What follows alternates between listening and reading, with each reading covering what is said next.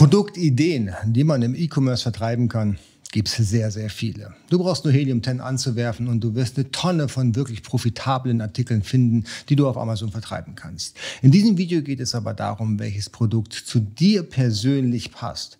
Was ist dein Traumprodukt und wie du das herausfindest, das zeige ich dir hier in diesem Video.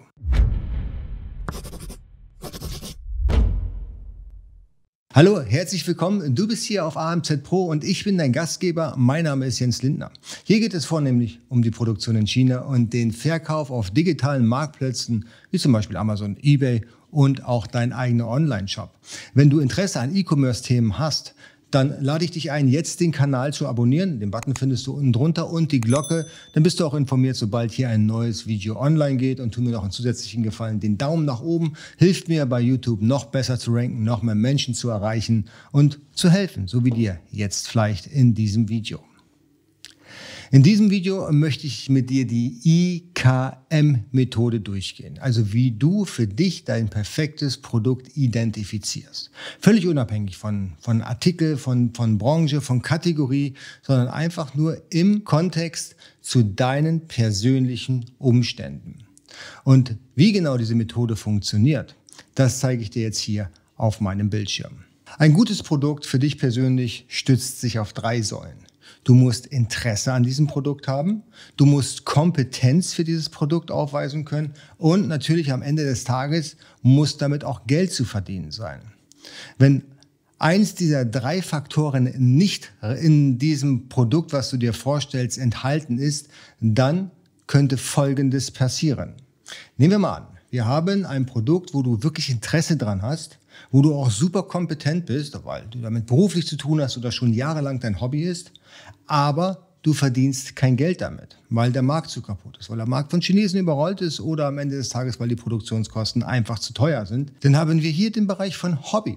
Das heißt, es ist ein besseres Hobby für dich in dem Moment, weil du hast zwar Spaß dran und es ist genau dein Thema, aber hey, du verdienst kein Geld. Und das macht, glaube ich, am Ende des Tages nicht so viel Spaß. Es gibt aber auch die Konstellation, dass du damit viel Geld verdienen kannst und da drin in diesem Thema sehr kompetent bist. Aber eigentlich hast du keine Lust darauf, weil du vielleicht schon zu viel damit zu tun hattest oder einfach mal was Neues machen möchtest. Und dann haben wir hier den Tatbestand der Langeweile. Langeweile ist wohl das Schlimmste, was dir passieren kann, denn du wirst relativ schnell das Interesse verlieren. Nicht nur das Produkt selbst zu verkaufen, sondern generell an E-Commerce. Das heißt, das ist wirklich eine sehr, sehr schlechte Konstellation. Eigentlich sind alle drei Konstellationen schlecht, aber das ist wirklich einer der Main-Faktoren, wo es daneben gehen könnte. Und wenn du zwar Geld verdienen kannst und da auch wirklich Interesse dran hast, aber eigentlich überhaupt keine Kompetenz, dann ist das eigentlich ein Garant dafür, dass du scheiterst. Du könntest theoretisch Geld verdienen, aber weißt im Prinzip nicht, was du da tust.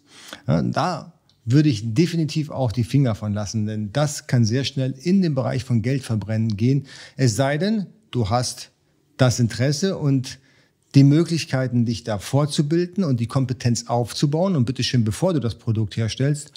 Oder aber du hast einen Partner an Bord, der diese Kompetenz mitbringt ins Geschäft. Dann macht es Sinn und dann kann diese Konstellation wieder funktionieren. Bist du alleine am Start, also Einzelkämpfer und möchtest das Amazon-Business alleine aufziehen, dann solltest du dafür sorgen, dass diese drei Säulen erfüllt sind. Interesse, Kompetenz und du kannst damit Geld verdienen. Und dein ideales Produkt bewegt sich hier in diesem, in dieser kleinen Schnittmenge. Und somit bist du schon relativ gut eingestellt genordet, was für eine Art von Produkt es eigentlich am Ende des Tages wird. Ich kann dir ein paar praktische Beispiele nennen. Bei mir zum Beispiel ist es so, ich rede sehr oft über Powerbanks. Ich kenne mich sehr gut aus in der Elektronik, ich habe Interesse an mobilen Ladegeräten. Das heißt, hier ist mein Interesse und die Kompetenz vorhanden. Ich habe aber gemerkt, aufgrund der chinesischen Konkurrenz, dass damit absolut kein Geld zu verdienen ist. Das wäre für mich also im Prinzip ein besseres Hobby gewesen. Also habe ich das Thema zwar oft hier in meinen Videos besprochen, aber am Ende des Tages kann kein äh, europäischer Händler wirklich seriös als Anfänger Powerbanks gewinnbringend auf dem Amazon-Markt verkaufen. Ein guter Freund von mir hat ein Produkt entwickelt, was wirklich sehr profitabel ist und wo er absolut kompetent in dem Thema ist. Die Kundschaft war aber charakterlich und äh, von, von den Ansichten ganz weit weg von ihm. Das heißt, er konnte mit den Menschen, mit seinen Kunden überhaupt nichts anfangen. Er hat sie lieber von hinten als von vorne gesehen.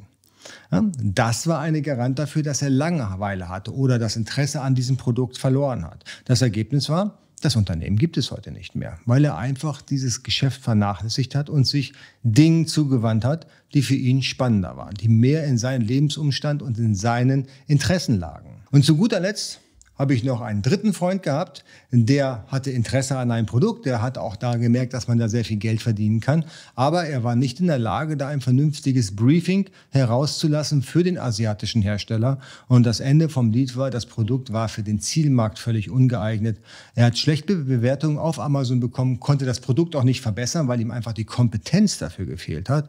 Und am Ende des Tages musste auch er sein Unternehmen aufgeben. Mein dringlichster Rat ist, wenn ihr euch mit Produktsourcing und mit neuen Produktideen beschäftigt, dann seht zu, dass ihr die IKM-Methode auf jeden Fall berücksichtigt, um hier den maximalen Speed aufnehmen zu können.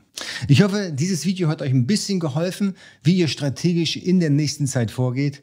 Bitte abonniert den Kanal, äh, drückt die Glocke und wenn ihr da unten seid, dann könnt ihr mir noch mal reinschreiben in die Kommentare, wie ihr das seht. Was sind eure Produkte, wo ihr möglicherweise diese Methode nicht berücksichtigt habt und vielleicht auch sogar gescheitert seid?